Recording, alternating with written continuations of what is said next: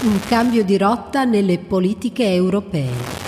La Sardegna colpita in un momento di timida ripresa. Timida ripresa. Timida ripresa. È un problema anche proprio di capitale umano. Parliamo ancora di PNRR. Le risorse che arrivano dal PNRR sono davvero importanti. Purtroppo i fondi del PNRR devono essere investiti entro un eh, framework temporale abbastanza breve, si parla di qualche anno. Krenos presenta Economia a rapporto, il podcast sul ventottesimo rapporto dell'economia della Sardegna. Ascolterai i dati di medio periodo raccolti prima della crisi, i dati aggiornati, scoprirai come è cambiata l'economia sarda a seguito della pandemia. E cosa possiamo aspettarci dal futuro? Una puntata per ogni capitolo del rapporto quella di oggi è dedicata al sistema economico. Infografica 1. Il sistema economico sardo in pillole.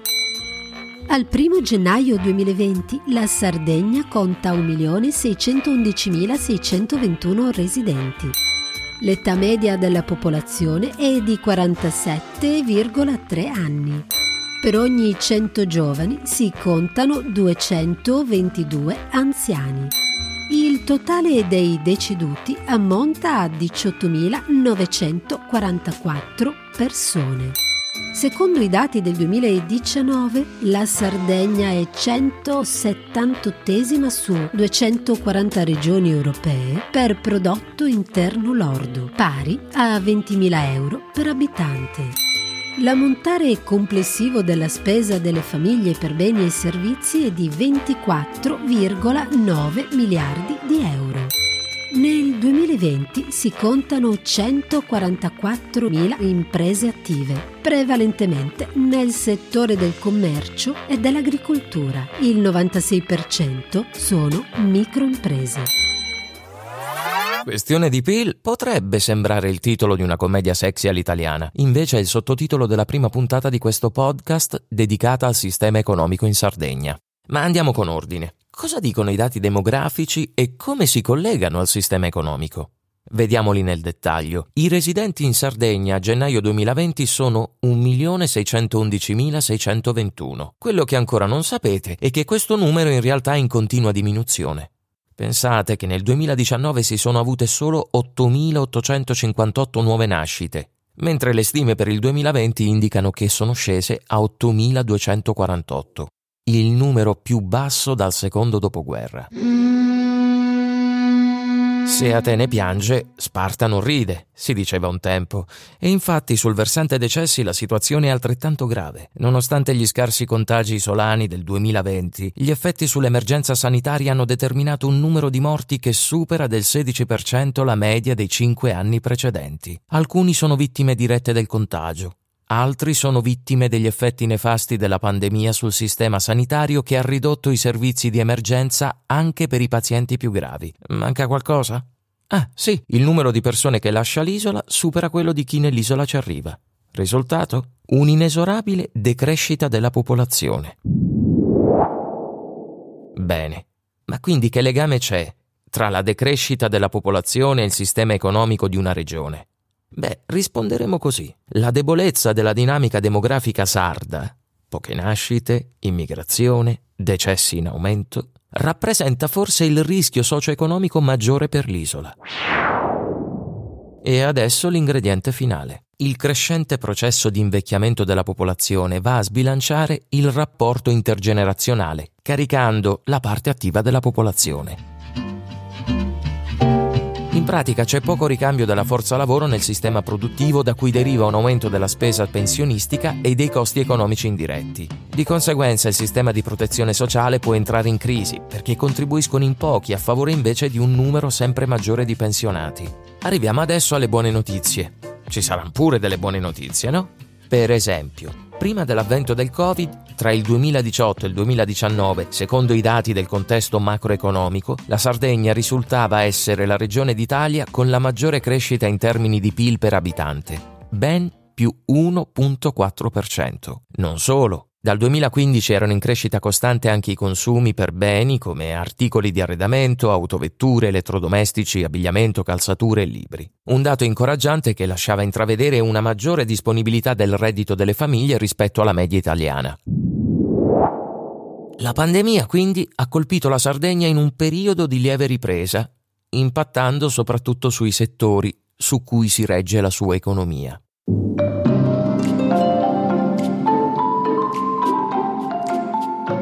Proviamo allora ad entrare nel mondo delle possibilità. Il PNRR potrebbe essere uno strumento che consente di mettere mano ai problemi strutturali della nostra economia, prima nazionale e poi regionale. In che modo? L'abbiamo chiesto al nostro primo ospite della puntata. Gianluca Cadeddu, direttore generale del Centro regionale di programmazione della Sardegna. Perché il PNRR è una grande occasione che non va sprecata? Bella domanda. Direi che è la condizione in cui si trovano tutte le regioni, perché il PNRR si sta attuando a livello nazionale in una forma molto concentrata. Le regioni sono dei soggetti attuatori, come si dice, cioè non governano il processo, il processo è governato a livello nazionale. Anche le varie missioni in cui si articola il PNRR sono governate dalle amministrazioni centrali. La cosa che ogni regione dovrebbe fare è avere le idee chiare su come intervenire e soprattutto avere un'organizzazione sia dal punto di vista della progettazione sia dal punto di vista della capacità attuativa che consenta di cogliere le occasioni. Raramente le risorse del PNRR sono dedicate direttamente a un soggetto per fare qualcosa. Una parte delle risorse è dedicata così, ma la gran parte è lasciata invece a procedure non dico competitive, ma dove ci si aspetta che i territori siano pronti a poter utilizzare quelle risorse, in alcuni casi anche in concorrenza con altri territori. Questo chiaramente quando parliamo di regione non parliamo solo della unità amministrativa regione autonoma della Sardegna, ma parliamo dei comuni, delle città metropolitane, di tutti i soggetti che in qualche modo sono coinvolti nell'attuazione del programma nazionale nazionale di resilienza e resistenza. Una buona amministrazione è quello che serve per poter attuare un buon PNRR. C'è da dire anche che lo Stato si è anche preoccupato perché sappiamo che il PNRR non è solo investimenti ma è anche riforme, è anche potenziamento della capacità amministrativa. Eh, lo Stato ha messo all'atere diciamo così, delle risorse del PNRR anche risorse nazionali per potenziare la capacità amministrativa con nuove assunzioni, con semplificazioni. Una organizzazione deve essere in grado di cogliere contemporaneamente veramente tutte queste opportunità ed è una grande sfida non solo per l'Italia ma proprio per l'organizzazione amministrativa e per le unità amministrative regionali in cui si articola la Repubblica Italiana. Sapendo che il PNRR è uno strumento che si concentra su due obiettivi, qual è la prospettiva per la nostra economia rispetto al resto del Paese? Calza bene sulle nostre specializzazioni? Se no, come può aiutare ad indirizzare verso specializzazioni o attività virtuose. In realtà il PNRR ha un empowerment di carattere generale su tutte le strutture. Quando parliamo dei due obiettivi, immagino ci riferiamo alle transizioni gemelle, no? transizione digitale e transizione ecologica. Io voglio ricordare, ricordo sempre che il PNRR ha anche una terza dimensione, che è quella dell'inclusione sociale, che non dovremmo mai dimenticarla, perché le due transizioni devono andare sempre con l'inclusione sociale. La transizione digitale e la transizione ecologica, energetica, sono elementi che accompagnano qualsiasi specializzazione un territorio si deve dare sono mettere allo stato dell'arte le capacità produttive, organizzative, eh, di intelligenza che una regione ha, in maniera tale che qualsiasi politica di sviluppo abbia questi due elementi. Uno, incamerare in sé tutte le nuove tecnologie e i nuovi saperi. Due, far sì che questo sia fatto in maniera estremamente sostenibile nei confronti del pianeta e dell'inclusione sociale, chiaramente, e nei confronti delle persone, perché nel pianeta ci abitano anche le persone, ricordiamocelo. Siamo fatti di alberi, di mare, di acqua, di terra, ma siamo fatti anche di persone che devono essere incluse in un processo di modernizzazione. Quindi io non vedrei tanto il PNRR in quest'ottica come è stata articolata la domanda, semplicemente come un elemento che tende a aumentare il PIL, ancorché nelle analisi eh, preventive che è stato fatto si prevede che il PNRR da solo determina nel 2026 un aumento del 3,6 del PIL dell'Italia Italia. Lo vedrei invece come un elemento che serve per modernizzare in maniera poderosa la struttura, diciamo così, economica e istituzionale dell'Italia, facendolo nel miglior modo possibile, cioè introducendo nuove tecnologie, lì la transizione digitale. Io non mi aspetto, per esempio, che Prendiamo un esempio, un'impresa che un'impresa tramite il PNRR si cambi computer ecco, o si cambi server. No, deve far sì che il suo sistema produttivo sia uh, adeguato alle nuove tecnologie, deve fare una diagnosi digitale un'impresa per capire come le nuove tecnologie, i nuovi processi, compresi i device chiaramente, possono inserire all'interno dei suoi cicli produttivi e organizzativi. Così anche come la transizione energetica. A me non interessa che un'impresa si faccia il tetto fotovoltaico. No, deve fare un'analisi energetica dei suoi cicli produttivi per capire come diversi elementi possono inserirsi all'interno in maniera tale da rendere più neutra dal punto di vista dell'emissione dei gas climalteranti la sua produzione e la sua attività. E questo è molto importante. Se noi riusciamo a cambiare questo paradigma, non il singolo investimento, ma il modo di affrontare i termini di produrre, anche del lavoro della pubblica amministrazione, ma anche della vita delle singole persone, allora il PNRR avrà raggiunto i suoi risultati. Tra l'altro, sempre per una questione di PIL, la Sardegna ha il primato per l'impatto negativo del Covid-19 sull'economia regionale, con una decrescita del reddito che sfiora il 10%, quindi più pesante di quella registrata per altre regioni italiane. Come prevedibile, le attività maggiormente colpite sono quelle che dipendono direttamente dalla domanda turistica, come alloggio, ristorazione e servizi di supporto, o quelle che comportano un contatto diretto tra consumatori e fornitori, i servizi alla persona, le attività artistiche e ricreative, la vendita al dettaglio. In pratica quei settori in cui la Sardegna ha una specializzazione produttiva. Eppure pensate che nel 2020 il numero delle attività produttive in rapporto alla popolazione ha continuato a crescere in modo più elevato che nel centro-nord. Questo dato è comunque giustificato dalla ridotta scala dimensionale delle attività produttive. Il 96% sono infatti microimprese con meno di tre addetti per impresa.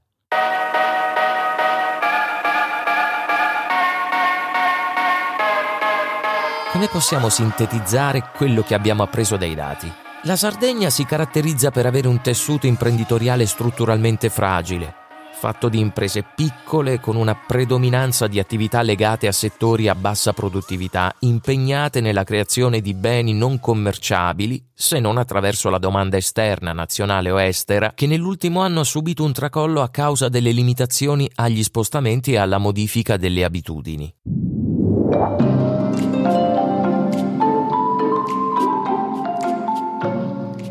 Entriamo nel mondo del possibile insieme ad una gradita ospite. Si tratta di Alessandra Fagian, professoressa ordinaria di economia applicata presso il Gran Sasso Science Institute, GSSI all'Aquila, dove è anche direttrice dell'area di scienze sociali e prorettrice con delega alla ricerca. Che ruolo ha il PNRR per colmare i gap strutturali dell'economia a livello regionale e a livello nazionale?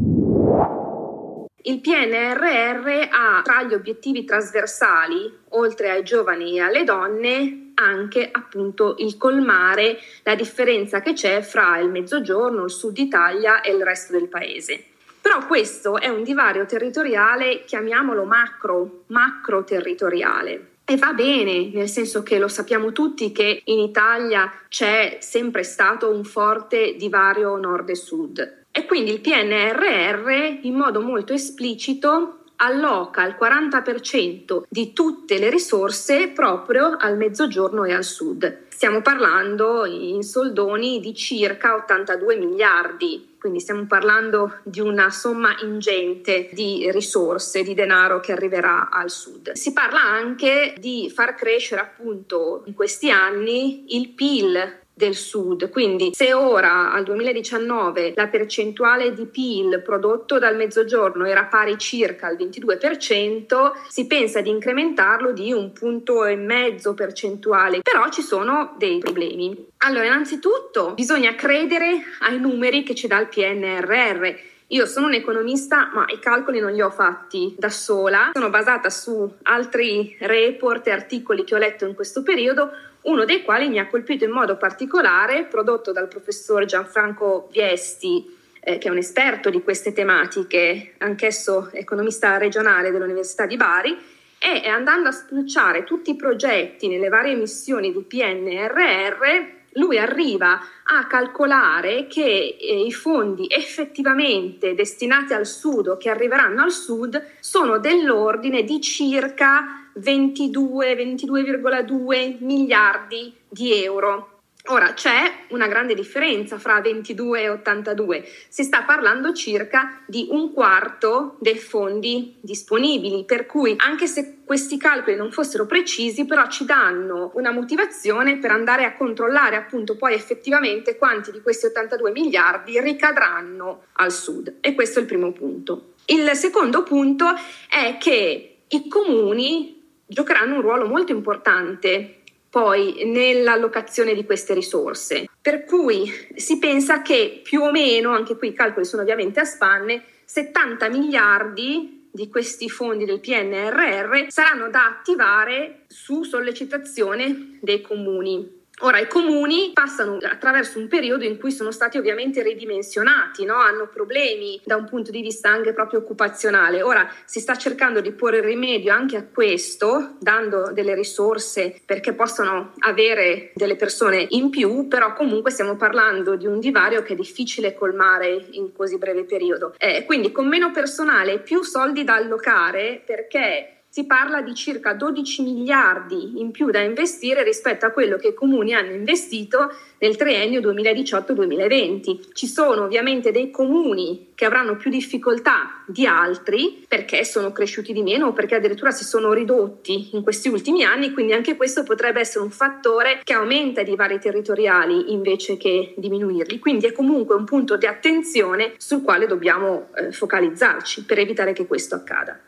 Qui a me sembra che manchi una strategia unitaria coesa su cosa fare per rilanciare le aree interne. Ci sono delle risorse allocate qua e là eh, nelle varie linee di intervento, però mi sembra che appunto manchi una visione un po' più d'insieme. Un esempio è sulla comunicazione, sui trasporti, ci sono 936 milioni per le ferrovie regionali, quindi collegamento, accessibilità di queste aree interne con i centri maggiori, eh, ci sono delle linee di intervento, però secondo me ecco qui potevano forse essere sottolineate delle altre altre cose e la strategia poteva essere studiata un po' meglio. E dopo questo importante passaggio torniamo a noi. Dicevamo che le ricadute sul PIL potrebbero sfiorare il 10%. A questo proposito sarà interessante capire come un tale shock ha impattato sulle varie fasce di reddito. In effetti, tra il 2008 e il 2018, cioè in piena crisi economica globale, la crescita economica in Sardegna è stata molto eterogenea a secondo dei differenti livelli di reddito. In altre parole, per la metà dei contribuenti il decremento è stato contenuto rispetto alla media nazionale, mentre quelli con i redditi più bassi hanno visto una diminuzione superiore alla media nazionale. Per concludere in bellezza, il sistema di deduzioni e detrazioni fiscali che in Italia è capace di ridurre la concentrazione di reddito disponibile a vantaggio dei contribuenti più poveri, in Sardegna non funziona. Quindi le fasce più deboli soffrono per la perdita di disponibilità finanziaria. Ti lasciamo qui dopo aver viaggiato in un mondo di numeri, fatti e possibilità per risalire in superficie. Nella prossima puntata parleremo di diseguaglianze nel mercato del lavoro. Ti aspettiamo. Hai ascoltato Economia Rapporto, il podcast del Crenos sul ventottesimo rapporto dell'economia della Sardegna, una produzione Good Tales.